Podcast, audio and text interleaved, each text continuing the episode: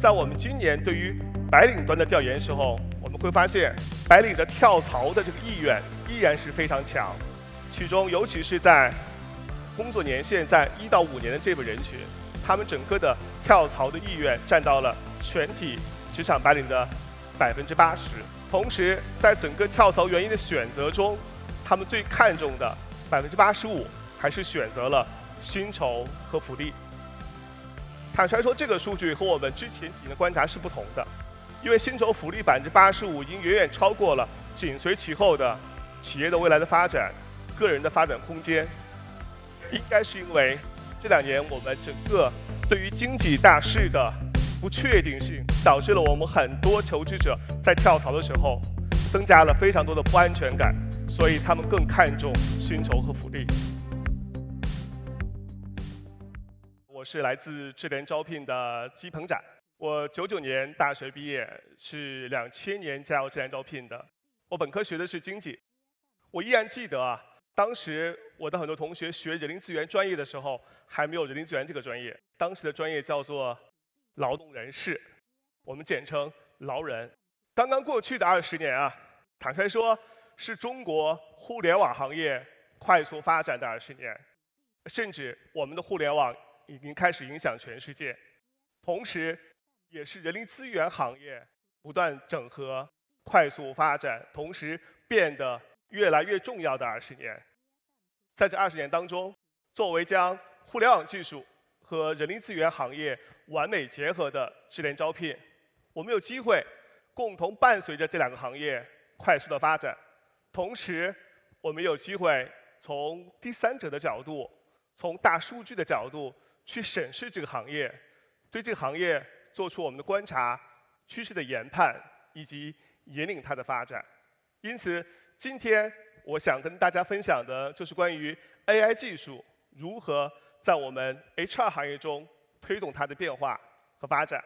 虽然 AI 听起来是一个这两年已经讲烂的词啊，但事实上 AI 确实在改变我们的行业的布局。在八幺八来临之前啊，因为我们的很多朋友都是 HR 朋友吧，所以我们也之前做了一个小小的调研，用 H 五的方式在朋友圈让我们的 HR 做一下吐槽，讲讲自己的酸甜苦辣。我们美其名曰为 HR 五位。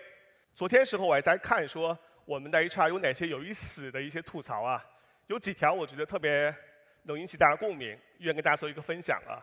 第一条讲到说，作为月薪几千块的 HR，我每天招的都是拿着几万块钱工资的人。当我和这些人谈 offer 的时候，我的内心毫无波澜，我为自己点赞。我觉得我们的 HR 特别幽默啊。特别幽默，然后第二条我觉得也特别有意思啊！我相信很多 HR 可能都面到这个问题：你有亲戚会问你说，哎，你是做人事的，要不要给你表侄子介绍个工作呀？对不对？我相信大家可能碰到过，因为我也碰到过啊。那第三个，我觉得这个听起来可能会更酸一点啊，是说公司本没有锅，HR 做久了就有了锅，很多 HR 就是公司的背锅侠，对不对？看到这些 HR 五位的时候，我内心其实有蛮多的感慨的。我觉得八幺八每年的 HR 的这个人力资源日其实太少了，应该每天都是人力资源日，应该听一听我们 HR 的诉苦。那我回归正题啊，我们在讲说，传统意义上我们把人力资源的工作分成了选用预留。那么更细致来看的话呢，我们把人力资源整个的完整体系分成了选入、用留育、降任、调辞离。十个非常关键的节点，每个节点，我相信我们 HR 都一定会有非常多的痛点。那么今天我们只讲一个，是关于招聘的。在讲招聘之前，我们先来看一组数据啊，成为这个 C 端数据，也就是我们求职者端的数据。每年春节之后会是我们整个白领职场中跳槽的高峰期，我们行业内称之为春战。春战会是我们每年最忙的时候，我相信也会是所有 HR 最忙的时候，因为要不停的找人嘛。那同时，在这个时候，我们每年也会做一些相关的调研，一起来看一下今年整个人力资源行业有哪些趋势和变化。那么，在我们今年对于白领端的调研时候，我们会发现，白领的跳槽的这个意愿依然是非常强，其中尤其是在工作年限在一到五年的这部分人群，他们整个的跳槽的意愿占到了全体职场白领的百分之八十。同时，呃，在整个跳槽原因的选择中，他们最看重的百分之八十五还是选择了薪酬和福利。坦率说，这个数据和我们之前几年观察是不同的。因为薪酬福利百分之八十五已经远远超过了紧随其后的企业的未来的发展、个人的发展空间。这两年我们整个对于经济大势的不确定性，导致了我们很多求职者在跳槽的时候增加了非常多的不安全感，所以他们更看重薪酬和福利。那第二组数据来自于我们的 B 端，我们也称为企业端。从企业端数据来看啊，我们。在整个招聘平台上发布招聘信息的企业和职位数都比往常还是有百分之十以上的增长的，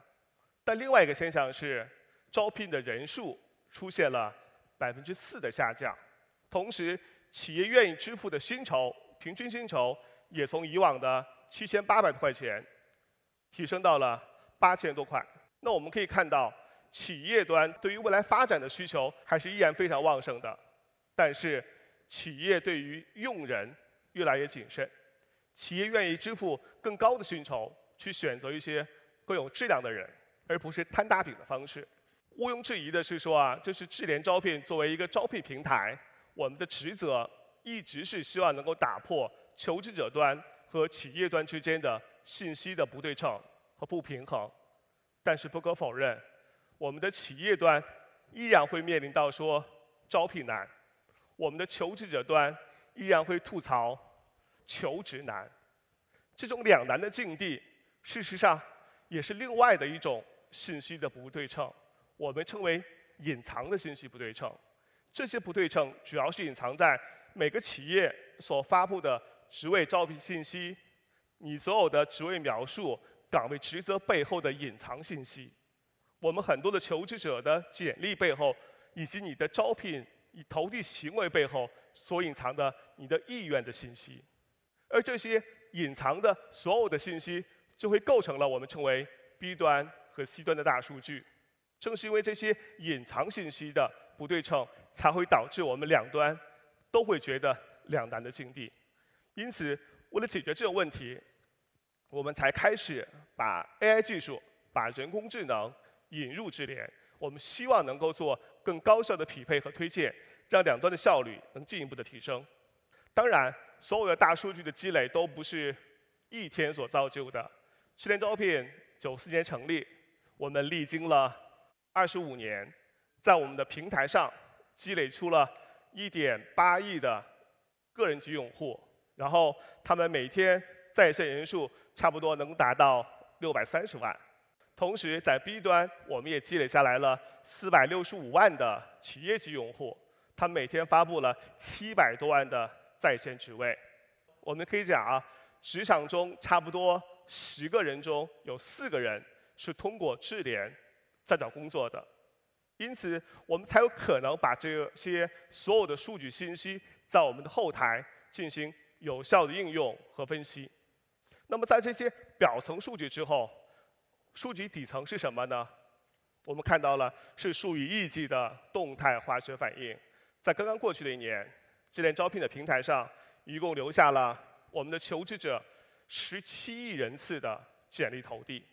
一共也留下了四点八亿次的企业对于求职者端发出的在线的面试邀请。然后我们就不仅要问，当我们的求职者在选择职位的时候，它的标准是什么？当我们的企业端在向我们的求职者发出面试邀约的时候，它的筛选标准又是什么？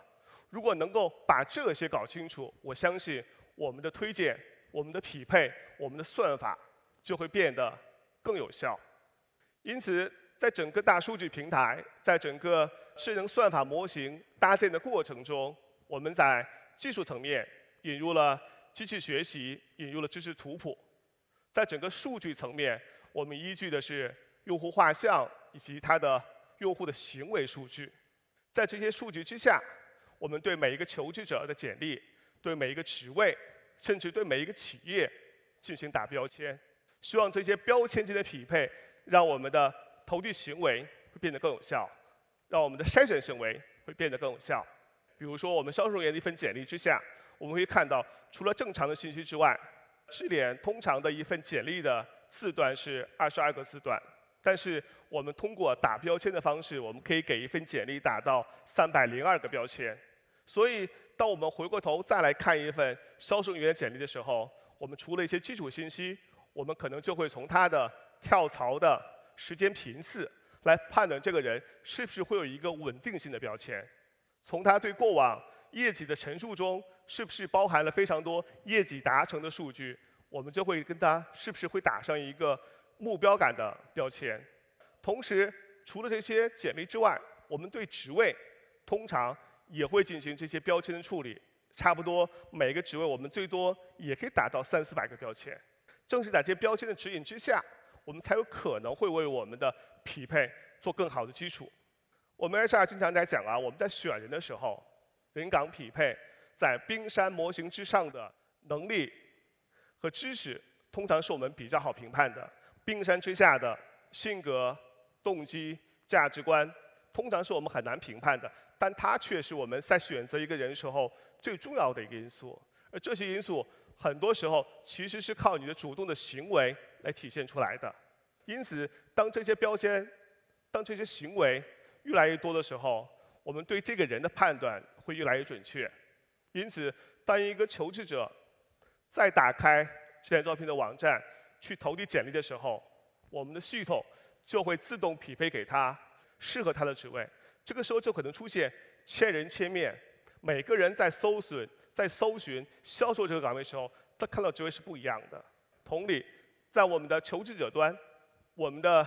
HR 在筛选简历的时候，在看简历的时候，也会看到不一样的简历，更匹配你岗位的简历。我们举一个例子，就例如我们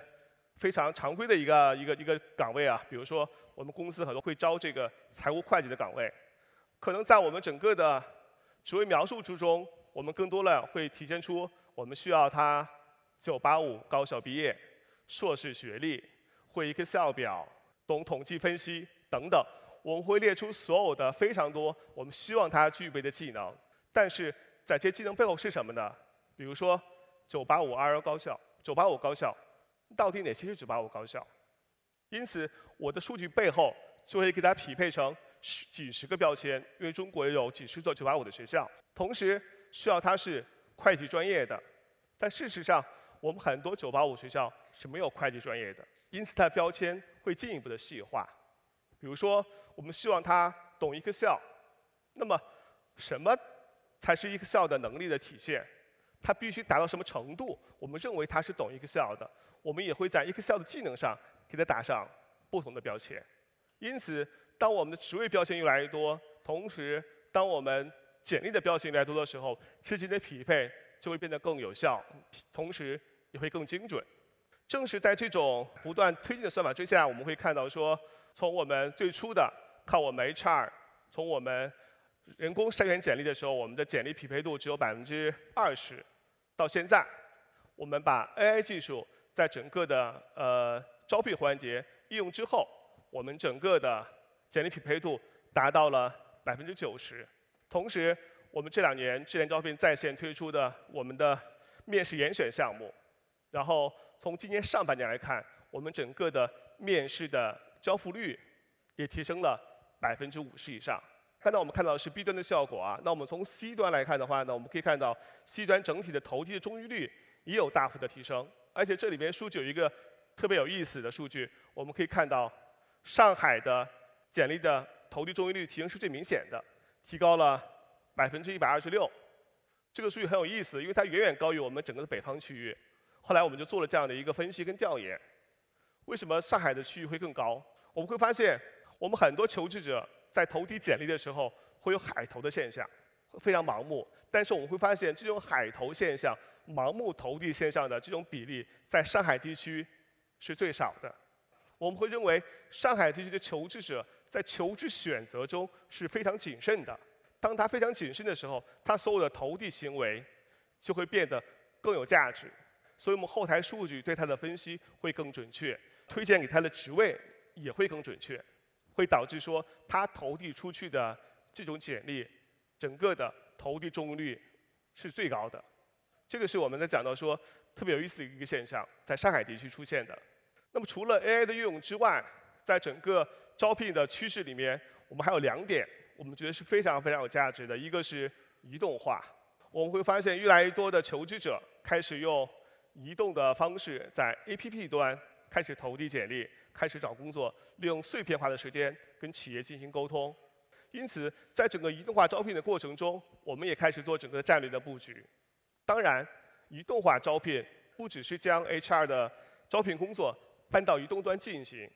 更重要的是什么？是我们要把移动端这种随时互联互通、沟通的增强性要进一步体现出来。因此，当我们在做我们的移动化的招聘产品的时候，我们更重要的体现出了我们的企业可以跟候选人之间随时随地进行发起移动化的面试，可以让我们的候选人跟企业随时可以见面。这个是我们在移动化招聘过程中最有效的一个应用。其次，在整个招聘的趋势过程中，还有一点是非常重要的，我们称为社群化。因此，智联招聘推出了我们自己的社区化的一个运营，我们称为直 Q，可以让我们的很多求职者不止在招聘的平台上能够找工作，也可以对自己的职场行为、职场中遇到的问题进行交流和互动。因此，会让我们的求职者在线停留的时间越长。当他停留时间越长的时候，他的行为数据也会反哺给我们的整个的呃大数据系统，会对他整个的这个求职行为也会做更准确的分析。那么截止到现在，我们整个的这个极客平台活跃的用户达到了日均两百万。从这个数据来看的话呢，我们的极客平台也已经成为了中国仅次于麦麦的第二大职场问答平台。AI 的应用不仅在招聘端，我们认为更多的它还在我们的测评、人才评价端继续发挥着更大的价值。我们刚才讲到说，冰山模型、冰山之下的性格、能力、动机，一部分可以行为来判断，另外一部分我们也可以通过科学的评价工具来进行识别。因此，智联的四 D 看人就主要是通过。性格、能力、动机、紧岗匹配，来帮助我们的求职者，帮助我们的企业端更好的识别人才。那这个过程中，除了我们常规的，我们很多企业目前已经在用的石榴 PF 啊、DISC 啊等等这些评价工具之外，智联招聘这两年在企业端应用最多的一个评价产品叫职业行为风险。啊，这个评价评价工具能够很好的帮助我们 HR 端去识别那些在高风险之下，会存在一些风险行为的人群，帮助我们避免一些用工的风险。同时，在整个移动化的趋势之下，智联招聘在整个测评产品端也引入了游戏化的产品，可以让我们的求职者在 APP 端通过游戏的方式完成整个测评的过程。那么，对于年轻群体来说，他们更喜欢这种方式。那么第三部分。我们也会引入我们的 AI 面试。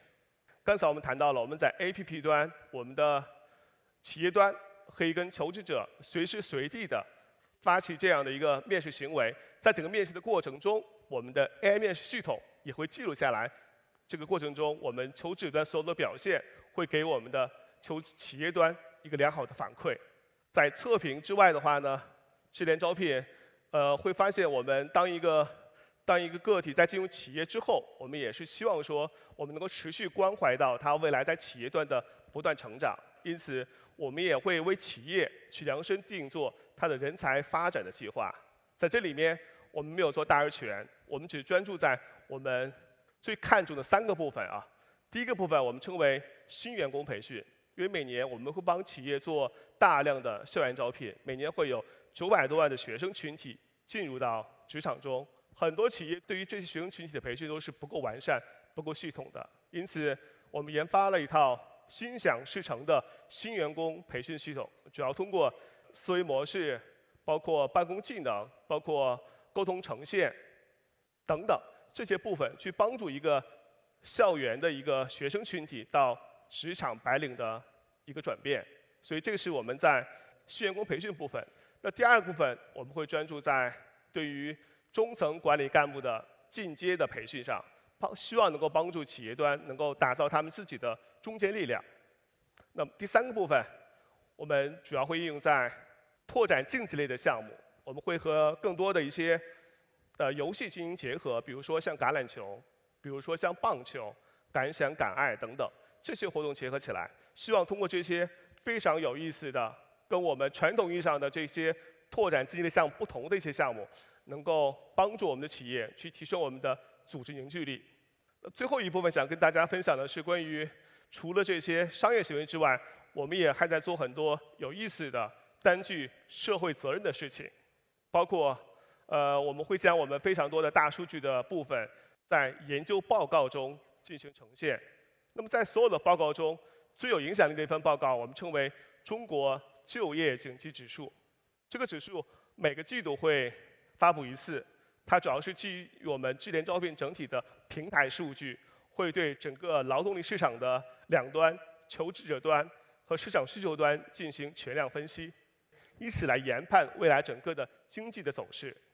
这份报告每次出来之后，也都会第一时间放在我们总理的办公桌上，因为我们都知道我们的。就业指数也是我们经济的前置指数，所以国务院也非常的关心。同时，我们也可以看到，我们也和也会联合工信部发布关于中国集成电路行业的人才白皮书，包括我们联合发改委去发布关于智能的智能人才方面 AI 人才方面的一些数据报告。当然，除了这些数据之外，我们在整个社会公益部分。也在承担着非常重要的责任，因为智联招聘从成立之初，我们就天然了具备了要承担社会责任的这样一种属性，因为我们在帮人找工作，在帮企业找优秀的人才。因此，我们在关注学生群体端，我们在做我们的就业未来活动；我们在关注女性群体端，我们每年会做我们的就业领导力的论坛。所以我们希望说，我们更多的一些社会的行为。能够帮助到职场的弱势群体，在未来能够在职场中发挥更大的价值。